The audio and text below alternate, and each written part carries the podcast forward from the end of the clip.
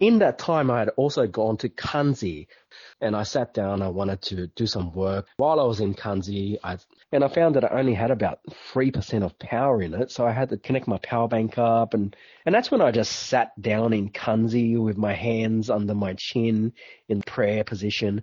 And I was looking across the table at those two Thai girls talking about getting plastic surgery on their faces. And I, that's when I thought the people from Asia are naturally happy and vivacious, and the Australian people are not.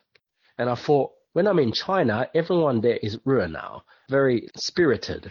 And that's a great characteristic to have. But when Chinese people come to Australia, they lose their sense of spirit because Australian people take away their spirit. So they have to deal with all this intolerance that comes from Australia and it wears down their spirit to a point that I approach these two Chinese girls and they're very sullen towards me. They're very suspicious of what I have to say. And in the end, they do not want to believe me no matter what I say. That's a bad indictment of Australia. The, the people that I know from China who are the most spirited people on earth come to Australia and they lose their spirit that's an indictment of Australia. And so when I was looking at those two Thai girls just being so happy and animated and vivacious, I'm thinking, wow, that's great. You've come from your country and you have that beautiful personality.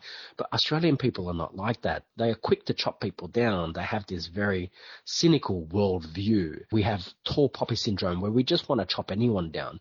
We get tired and weary of chopping down our own Australian people that now we have so many foreigners coming into our country that we decide that we want to chop them down too. You know, we have a tall poppy syndrome against Chinese people and we have a tall poppy syndrome against any foreigners who come to Australia and don't want to integrate or learn English. It's just a really rude mentality to have as an Australian and I feel sad that we have that as a country. Australians are like these kids uh, with temper tantrums. They have this chocolate, and someone else from another country tries to take their chocolate, and they like they stamp their foot on the ground and they frown. That's my fucking chocolate. I think the cynicism that comes from Australia is very naive and childish.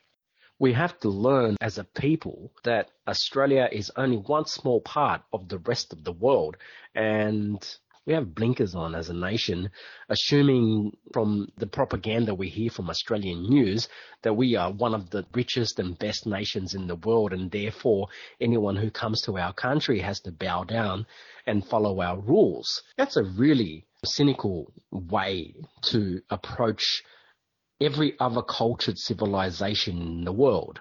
We are not better than those people. The only culture that Australia has is the culture of law. We create so many laws in this nanny state called Australia. And that's all we have to show for it. We have no infrastructure. We have a cynical populace. We have politicians that lie. We don't have anything that is better than other people. All we have is meat pies. So Australian people have to get off their high horse because we didn't invent horses, even though we want to believe that we did. And once we get off our high horse and start accepting that there are other civilized cultures around the world, and we learn our place in the world and tolerate other people, then we will be able to live with the world community as one. But until then, I think Australian people will have this view around the world that we are the laughing stock of the civilized world. And I want to change that perception. I don't want Australian people to be so cynical. I want us to be able to accept other cultures.